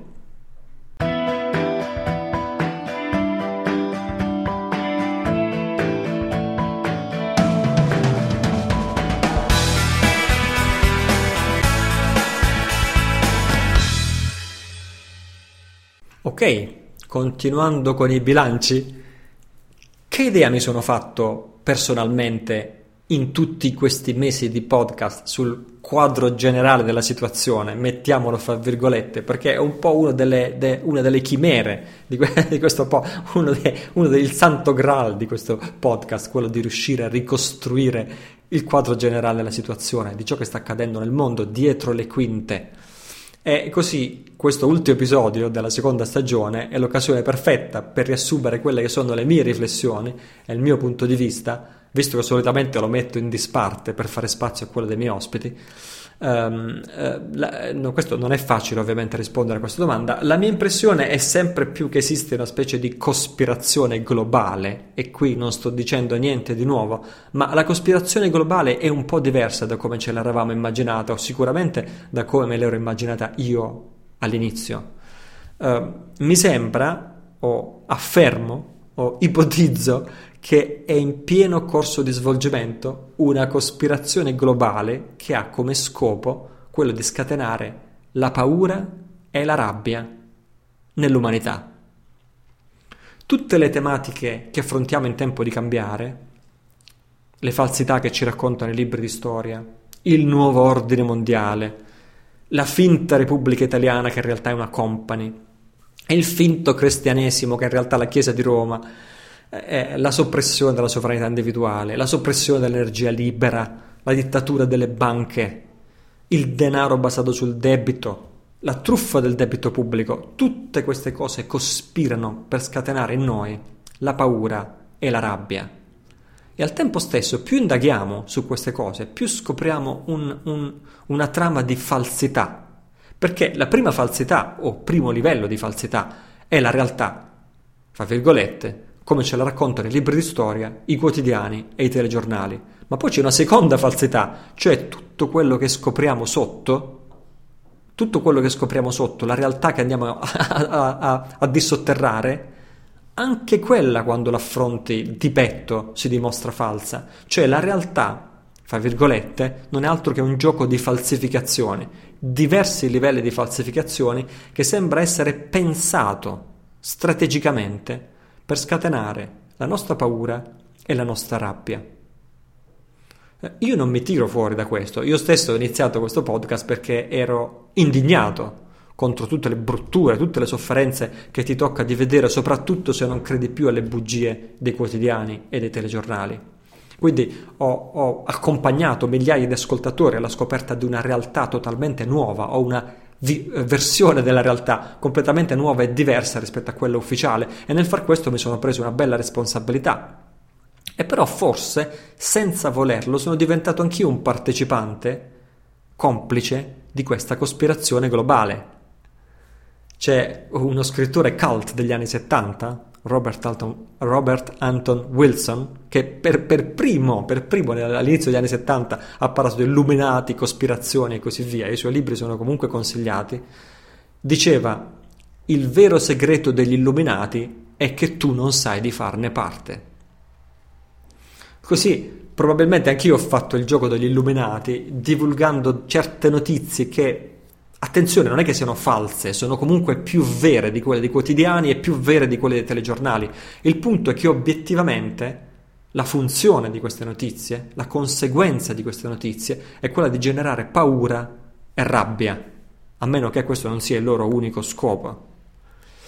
Bene, dopo dieci mesi di podcast io sto arrivando è sempre provvisorio, parliamo sempre di riflessione. Sto arrivando alla convinzione che il vero marchio della cospirazione globale è la falsità. Questa è la mia nuova, provvisoria ipotesi di lavoro. Non solo la storia che ci raccontano è falsa, non solo la Repubblica Italiana è falsa, non solo il cristianesimo della Chiesa di Roma è falso, non solo il debito pubblico non esiste, l'abbiamo visto, il denaro in circolazione è falso, ma io inizio a pensare che perfino il nuovo ordine mondiale è falso. Una bufala. Perfino la soppressione della sovranità individuale è falsa e forse alla fine scopriremo che perfino le scie chimiche sono false. Intendo dire, tutte queste sembrano strategie psicologiche fatte apposta per seminare paura e rabbia. Questa è la mia ipotesi di lavoro. E allora chi, secondo la mia ipotesi, è responsabile di questa cospirazione globale e perché vogliono tenerci in uno stato di paura e di rabbia? I responsabili di questa cospirazione potrebbero essere i governanti? La mia impressione è no, perché il 100% dei governanti, in senso stretto, a livello mondiale, sono incompetenti sono completamente incompetenti nel loro ruolo di governanti e questo include i cosiddetti tecnici, fra virgolette, che si sono impadroniti abusivamente del, del governo in molti paesi del mondo. Non sarebbero capaci di ordire una cospirazione neanche sotto la minaccia di un fucile, talmente tanto sono incompetenti i governanti e i politici. Allora chi sono? Sono i banchieri? Però se indaghi a fondo mi sembra chiaro che i banchieri sono a loro volta pedine, esecutori di un progetto più grande di loro. E allora chi sono i veri responsabili? Quelli che stanno dietro le elite occulte, quelli che non si vedono, i governanti segreti del mondo, quelli che appartengono all'aristocrazia ibridata con gli alieni, come dice David Icke? Io non lo so, però io comincio a non credere più a niente. Mi sembra che tutti siano pedine di una grande chiamiamola operazione psicologica che è basata sullo scatenare paura e rabbia. E allora chi sono i responsabili di questa operazione psicologica? La mia ipotesi di lavoro provvisoria, per quanto possa sembrare stravagante, ti assicuro che ci ho riflettuto a lungo, è che la cospirazione, chiamiamola così e mettiamola pure fra virgolette, non viene da uomini o non viene da gruppi di uomini in quanto tali, ma sarebbe più giusto definirle forme pensiero, cioè campi di coscienza di cui noi facciamo parte senza neanche saperlo. Se volessi approfondire questo pensiero, adesso probabilmente partirei senza più fermarmi almeno per le prossime due ore. E allora ti dico, se ne avrò occasione, ne parlerò al secondo raduno di tempo di cambiare che si terrà fra tre giorni a Roma. E comunque è un argomento su cui intendo tornare nella terza stagione del podcast tempo di cambiare. Ora, alla luce di tutto questo, alla luce del fatto che non si capisce bene chi sta dietro, chi tira le file, le, le fila, chi è il nemico, con chi abbiamo a che fare o con che cosa abbiamo a che fare, come dobbiamo agire per migliorare il mondo?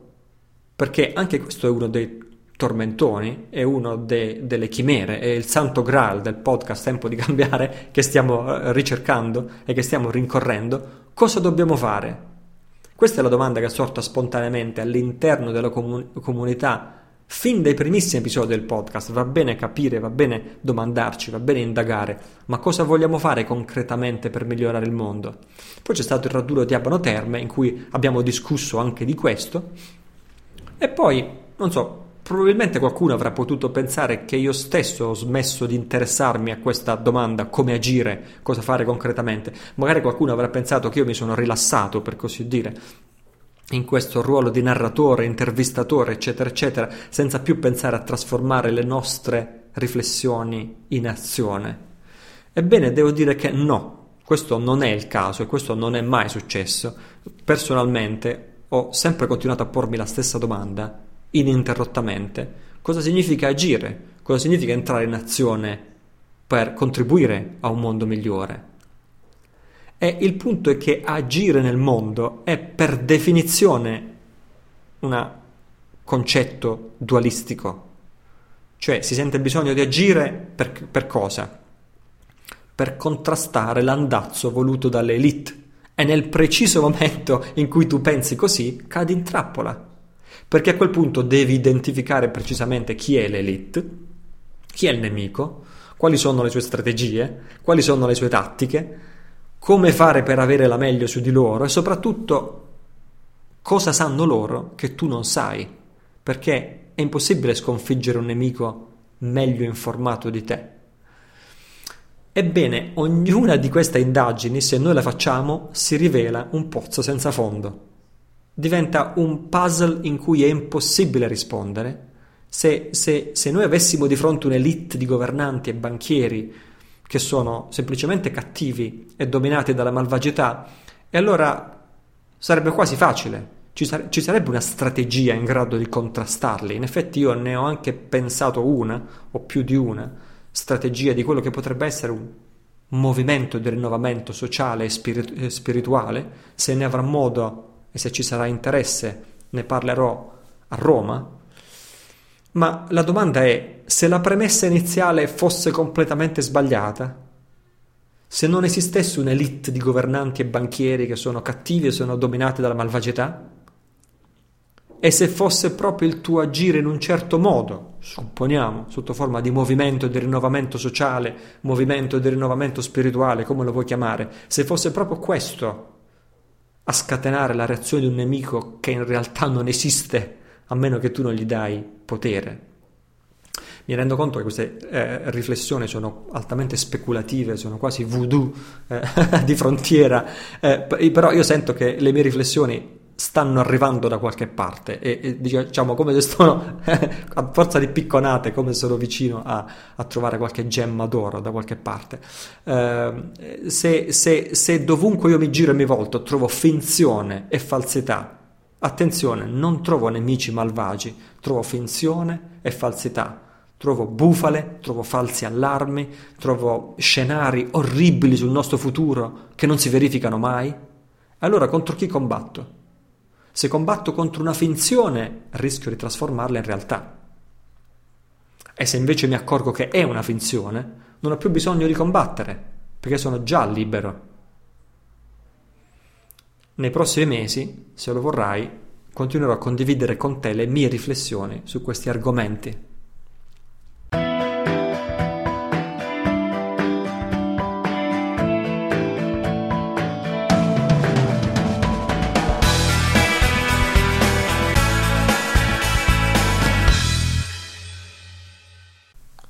Eccoci all'angolo degli ascoltatori, che è l'angolo delle domande, delle riflessioni, dei commenti e dei feedback. Anzitutto un saluto a Carlo Porta che mi ha eh, inviato una bella registrazione audio fatta da lui. Carlo, ti ringrazio. La tua, la tua registrazione meritava pienamente di essere inserita qui in questo angolo. Se non lo faccio è solo perché in questa puntata desideravo, per così dire, una maggiore leggerezza e meno atmosfere dark e così mi perdonerai se non inserisco la tua riflessione, il tuo approfondimento, ma eh, avrebbe meritato, è molto ben fatto e te ne ringrazio. Um, la prima domanda invece è di Antonella e ve la voglio leggere se la riesco a trovare. Eccola qua, si intitola Anima e ovviamente è sulla, eh, sull'onda della, della, della, dello scorso episodio Uh, dove si parlava di anima col regista Varo Venturi. Ciao Italo, ho ascoltato con molto interesse l'ultimo podcast, come tutti gli altri del resto. Poi mi sono vista sei giorni sulla Terra e ho ascoltato con molta attenzione alcune conferenze di Malanga. Beh, che dire, la cosa più sconvolgente che mi ha fatto cadere in una sorta di disperazione, mancanza di speranza, è stato sentire che solo il 20% degli esseri umani avrebbero l'anima sia che io sia uno di questi fortunati, che poi magari sono addotti, sia che io non lo sia, la cosa è comunque triste. Mi piacerebbe che tutti, compresi animali, piante e perché no, entità aliene, finalmente pacificate, si potesse andare a vivere in un mondo migliore dove ritroveremmo noi stessi e staremo finalmente bene. Sarà una visione infantile, il desiderio del paradiso, insomma quel che è, vorrei fosse comunque per tutti, o almeno che tutti avessero, se non altro, la possibilità di accedervi per merito.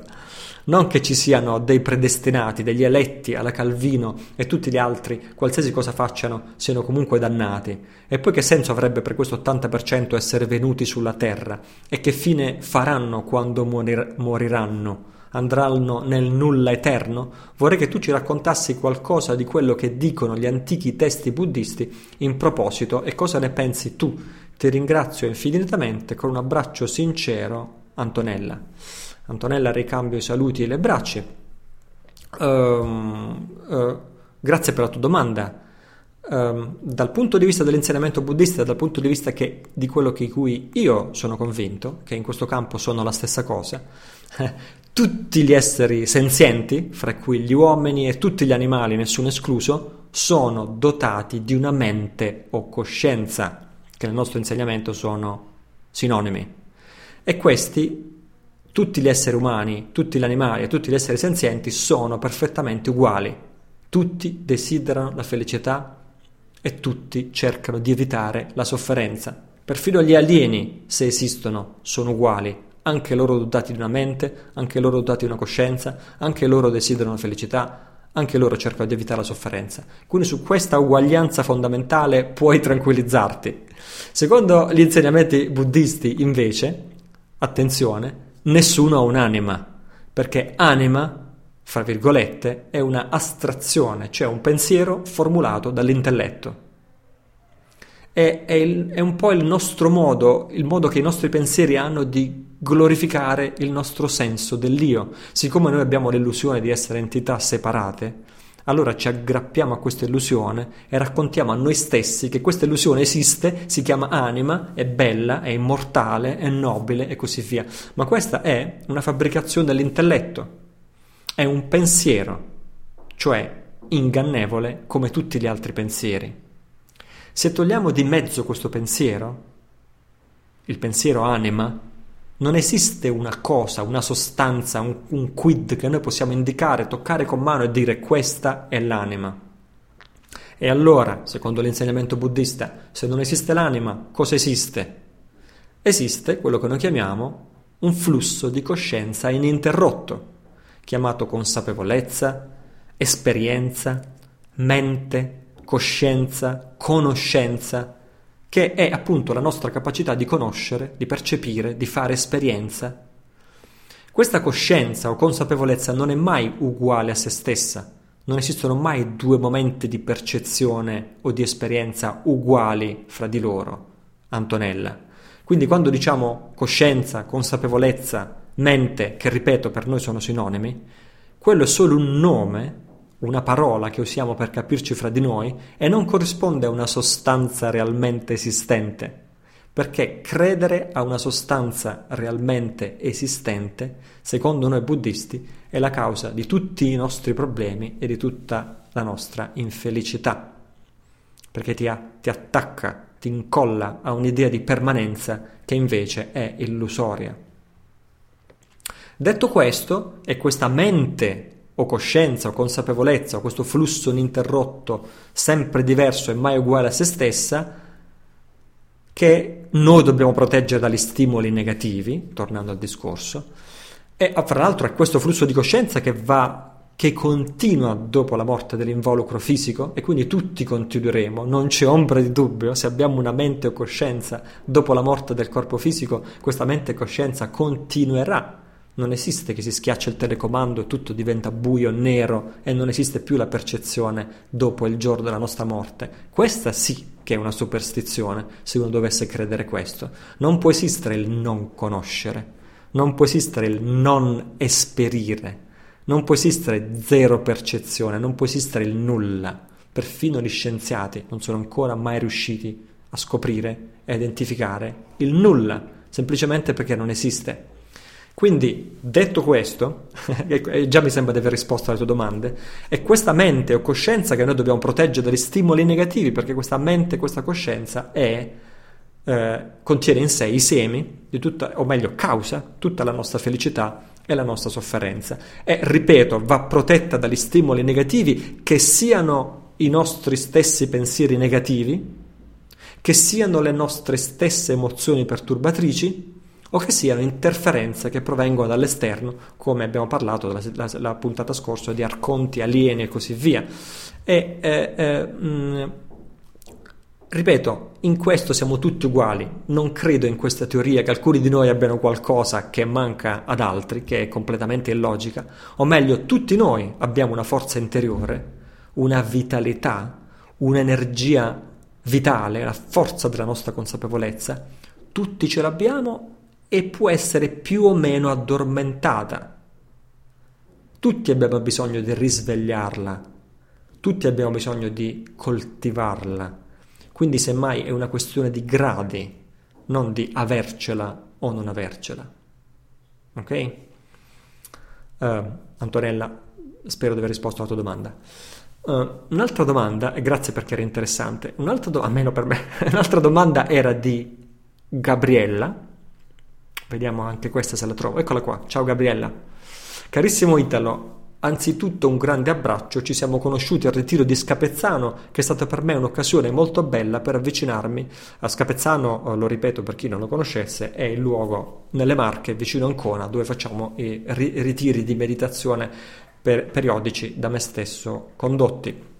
Ci siamo conosciuti al ritiro di Scapezzano, che è stata per me un'occasione molto bella per avvicinarmi a una spiritualità ad ampio respiro che mi rende più consapevole di essere parte del tutto. Detto questo, voglio condividere la risonanza che ha generato in me il tema degli alieni affrontato nell'ultimo podcast. Ti prometto che già quando ero adolescente avevo fondato un gruppo con i miei amici in cui si parlava e si leggeva molto sugli UFO. Ricordo che allora ero abbonata al giornale dei misteri. Questo per dirti che per me questo è un tema piuttosto familiare. In questi giorni sono andata su YouTube e ho guardato con attenzione un video di due ore del professor Malanga, il quale descriveva con dovizia di particolari l'esperienza degli addotti, cioè di coloro che asseriscono essere stati rapiti dagli alieni. Ebbene, sono rimasta sconvolta perché non so più quale sia la realtà. Ho avuto la pessima idea di vedere il suo video la sera scorsa e a parte un fortissimo mal di testa, sono stata quasi tutta la notte in dormiveglia. Forse sono troppo impressionabile ma le informazioni che lui ha dato circa questi rapimenti notturni di alieni che passano attraverso i muri e che fanno ogni sorta di esperimento su noi umani è veramente agghiacciante. Mentre lo ascoltavo dicevo fra me e me, allora è una maledizione incarnarsi in forma umana. Allora il velo di Maya nasconde un grande incubo, l'incubo di essere parassitati da vampiri che vengono da altre dimensioni e che possono fare di noi qualunque cosa. Io ormai, da tempo, credo che siamo incantati da una certa ipnosi di massa che cerca di distoglierci dalla verità, ma ho sempre creduto che se raggiungiamo la consapevolezza abbiamo anche la possibilità di risvegliarci e quindi di diventare liberi. Ma le informazioni che ho appreso da quella prima parte del video, anche la, ancora la seconda parte non sono riuscito a vederla, mi fanno capire che se le cose stanno come afferma Malanga potremmo essere parassitati ogni notte, non solo dato che una parte di questi alieni chiamati non solo, dato che una parte di questi alieni chiamati lumen entrano nel nostro cervello, non possiamo neanche essere certi che le nostre intuizioni siano davvero nostre. Insomma, un incubo, una lotta impari dalla quale non vedo la possibilità di uscirne intatta. I lumen, come dice Malanga, dicono di essere parte di un tutto aiuto, ma anche noi nelle pratiche spirituali cerchiamo di risvegliarci alla consapevolezza che siamo parte di un tutto. Ho le idee confuse. Caro Italo, non voglio continuare a scrivere perché occuperei troppo del tuo prezioso tempo, ma vorrei che tu esprimessi un parere rispetto a questo argomento così agghiacciante almeno per me. Ti ringrazio, non vedo l'ora di abbracciarti, Gabriella da Roma. Ciao ciao Gabriella, spero che ci rivedremo presto al, al raduno di Roma. Uh, grazie per la tua um, condivisione più che domanda. Uh, anzitutto fammi sottolineare, voglio sottolineare una differenza che c'è fra il buddismo visto che è la seconda domanda che riguarda comunque direttamente o indirettamente il buddismo e le varie religioni e le varie chiese eh, e così via in riferimento a quanto si diceva nello scorso episodio con Varo Venturi e di quello che tu stessi hai ricordato, di fare attenzione ai cosiddetti lumen, i cosiddetti esseri di luce, i cosiddetti esseri superiori. Ok, fammelo sottolineare, nel buddismo non esistono esseri superiori, non esistono esseri di luce a cui noi ci apriamo, li accogliamo dentro di noi e loro se ne approfittano perché sono malintenzionati. Il Buddha era un essere umano, completamente umano, che ha realizzato la vera natura e le potenzialità del proprio essere. Tutti noi possiamo farlo. E questa, è, è, questa vera natura è dentro me, dentro di te, dentro ciascuno di noi. Infatti la chiamiamo natura di Buddha ed è in quella che noi prendiamo rifugio, cioè il nostro punto di riferimento è quella la parte migliore di noi stessi, la nostra natura di Buddha, non è che noi adoriamo o divinizziamo il Buddha fisico in carne ed ossa, il Buddha in quanto principio della natura di Buddha che c'è in ognuno di noi, eh, fondamentale. E quindi, dicevo, il Buddha stesso proibiva ai suoi discepoli, quando era in vita, di prendere rifugio negli dei. Perfino negli dei più alti come Brahma, il Buddha diceva se prendi rifugio nella, nella illuminazione, se pre- rivolgi la tua mente al realizzare l'illuminazione spirituale, non devi prendere rifugio negli dei, neanche in Brahma, perché se esistono per definizione hanno una coscienza o mente o consapevolezza o percezione, chiamala come vuoi, o esperienza, questa nel buddismo sono tutti sinonimi. Se hanno coscienza, per definizione hanno un senso dell'io, se hanno un senso dell'io, per definizione avranno la tendenza a servire questo senso dell'io, cioè a fare i propri interessi e non i tuoi. In effetti il Buddha diceva che gli dei, Deva, Asura, eccetera, soprattutto questi due, dei e semidei, anche se sono divisi in tantissimi tipi e sottotipi anche molto diversi fra di loro, fanno tutti parte del samsara, proprio perché hanno un senso dell'io, che significa che fanno parte del samsara, che sono esseri non illuminati, proprio come te, proprio come me, cioè soggetti a emozioni perturbatrici, sia pure gli dei molto molto molto più sottili rispetto ai nostri, hanno forme di orgoglio molto più sfumate, hanno anche loro la paura di morire, però ecco sono, sono più evoluti di noi, ma non sono illuminati, fanno parte del samsara, sono soggetti al pensiero io e sono soggetti alle emozioni perturbatrici proprio come noi eh, diventano tristi quando si accorgono che stanno per morire, sono, sono, uh, sono, terrorizzati dalla morte dei loro amici, dalla morte degli altri dei e così via. Ti sto dicendo, come, eh, ti sto dicendo un po' la mitologia, quello che dice il Buddha uh, a proposito di, di, questo argomento, che adesso sappiamo che le mitologie non sempre sono mitologie, ma contengono veramente pezzi di realtà. E quindi i Deva e gli Asura fanno parte del samsara proprio perché hanno un senso dell'io. Quindi sarebbe assurdo per chi volesse liberarsi dal samsara, cioè raggiungere la piena illuminazione, prendere rifugio in qualcuno che fa parte del samsara. E questa assurdità, perché è proprio un'assurdità, la trovo in tantissimi pensatori New Age, a cominciare da Wilcock, David Wilcock, che pensano che un giorno gli alieni verranno a salvarci. Ora, io penso che tu sei libero di crederci, però dal punto di vista dell'insegnamento di liberazione buddista, questo è ridicolo. L'altro aspetto della tua domanda, Gabriella, è... Ehm, eh, ma allora che brutto, che brutto, mondo è questo? In che, in che, brutto incubo siamo precipitati? Che brutta realtà è questa in cui ogni notte veniamo parassitati? Mi ricollego a quello che dicevo prima e mi riservo anche di approfondire questo concetto, il raduno di Roma e di nuovo in futuro. Fermo restando che la minaccia aliena, come tutte le cose di questo mondo, diventa tanto più vera quanto più tu ci credi, fammelo ripetere.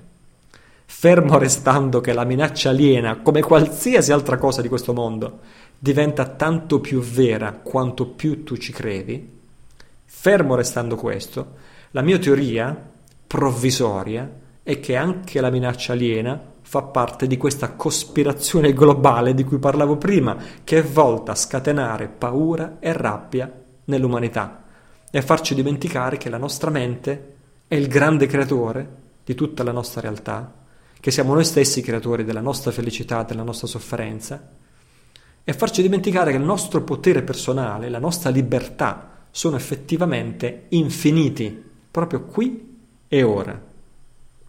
E quindi la cospirazione è il senso di tenerci indaffarati, tenere indaffarate le nostre menti con cose che sono o sciocchezze complete, nella maggior parte dei casi, o bufale, o operazioni psicologiche create per metterci paura e rabbia e che diventano vere solo nel momento in cui noi ci crediamo, perché la mente è in grado di creare qualsiasi realtà. Chi è l'autore di questa cospirazione? Dicevo poco fa, sono quelle che prima ho chiamato forme pensiero. Non sono persone, non sono gruppi di persone, sono forme pensiero, cioè campi di coscienza di cui noi facciamo parte senza saperlo. E nei, e nei, e nei cui inganni noi crediamo scioccamente. Quindi la risposta breve alla tua domanda è che secondo me gli alieni non parassitano proprio un bel nulla e non ci sono esseri realmente esistenti dalla propria parte chiamati alieni, sono una finzione, un costrutto falso, un pensiero proiettato, pensato da un campo di coscienza di cui noi facciamo parte senza saperlo. In altre parole, sono pensieri inseriti nella nostra mente, inseriti nella nostra esperienza, sia dall'esterno sia dall'interno però sono pensieri falsi e se noi ci crediamo diventano veri. Ti sembra troppo fantascientifica questa teoria? Eh, studiati un po' di fisica quantistica e vediamo che cos'è più fantascientifico. Questa è la mia conclusione provvisoria su questi argomenti. Um, c'è Luigi, ci sono veramente tanti altri che saluto, ma uh, ci sono Luigi e, e altri uh, um, che hanno fatto domande molto simili alle due precedenti. Volevo semplicemente salutare Luigi, salutare gli altri che mi hanno fatto domande molto simili a questa. Queste erano domande molto sentite. Penso che rispondendo a queste due domande ho, ho risposto a, probabilmente dozzine e dozzine di, di, domande simili a queste che avevano molti ascoltatori che hanno ascoltato l'episodio precedente. Uh, quindi volevo semplicemente salutare Luigi e gli altri. Eh, anche perché Luigi ci conosciamo personalmente e non, non, ci sentivamo da un po' di tempo, eh, ringraziare per le domande e appunto mh, confermare che credo di aver già risposto con le mie risposte precedenti. Bah, per oggi diciamo che, per oggi diciamo che può andare bene. Eh, eh, ri, ri, ricordo le prossime occasioni di incontro per quelli che hanno piacere di incontrarsi di persona, che è sempre per me una cosa meravigliosa e insostituibile. Non è la stessa cosa incontrarsi a distanza via internet con un podcast che incontrarsi di persona. Sono due esperienze completamente diverse, appartenenti a due tipi di categorie ed esperienze completamente diverse. Per cui le prossime occasioni di incontro sono il raduno di Roma, ormai inutile che lo dico, mancheranno appena due o tre giorni. E poi c'è, io ho già fissato la data personalmente del mio prossimo incontro periodico di meditazione che tengo due volte l'anno, una volta in primavera, una volta in autunno Uh, non è solo un corso di meditazione, in realtà è molto di più, è un corso in cui approfondiamo gli insegnamenti di liberazione e guardiamo a sentiero spirituale nel suo insieme e non semplicemente la pratica della meditazione. Comunque ho fissato la prossima data dell'incontro di, eh, si tiene a Scapezzano di Senigallia, che è vicino a Senigallia, che a sua volta è vicino a Ancona, che a sua volta è il capoluogo delle Marche. Eh, si terrà dal 21 al 24 marzo del 2012 e quindi mh, mm, non esiste ancora una... Um, le, le, iscrizioni non sono ancora aperte, però te lo dico nel caso vuoi iniziare a segnarti in agenda queste date, 21-24 marzo 2012. Um, ehm, e basta, questo era il, 23, il 23esimo episodio. Il ventiquattresimo, che sarà anche il primo della terza stagione di Tempo di Cambiare, non ha ancora una data certa. Quindi eh, devi necessariamente, ehm, come si dice, eh, sottoscrivere, sottoscrivere, la mailing list di Tempo di Cambiare. Basta che vai su www.tempodicambiare.it, specialmente nei post all'interno del, nei post all'interno del, del nel, ah, allora, nei post in cui viene pubblicato il podcast, all'interno c'è un form di iscrizione dove lì se inserisci il tuo nome e email, io potrò avvisarti di quando esce la prossima puntata, altrimenti come faccio ad avvisarti? Se tu non lasci il tuo nome e email, questo è importante adesso. Poi ci si può anche abbonare direttamente al podcast tramite iTunes, questa è un'altra possibilità per quelli di voi che sono tecnologicamente più esperti e che usano iTunes. Uh, se, scarichi, se, hai iTunes già sai come si fa, non c'è bisogno che io te lo spieghi, comunque c'è un tutorial sul, sul, nostro sito, sulle pagine del nostro sito. Se scarichi da iTunes, per favore ricordati di aggiungere un tuo voto o un tuo giudizio su questo podcast. Si può usare sia il sistema delle stellette sia il sistema di lasciare un commento. Questo ci aiuta a rendere il podcast più visibile a tutti quelli che ancora non lo conoscono. E infine, che dire, buon 21 dicembre, fatidico, solstizio d'inverno 2012, buon Natale e felice anno nuovo 2013. Questo è Tempo di cambiare, è il podcast della minoranza indipendente, di quelli che vogliono pensare con la propria testa, sviluppare il proprio cuore e migliorare il mondo. Io sono Italo Cillo, sii felice, ci risentiamo nel 2013.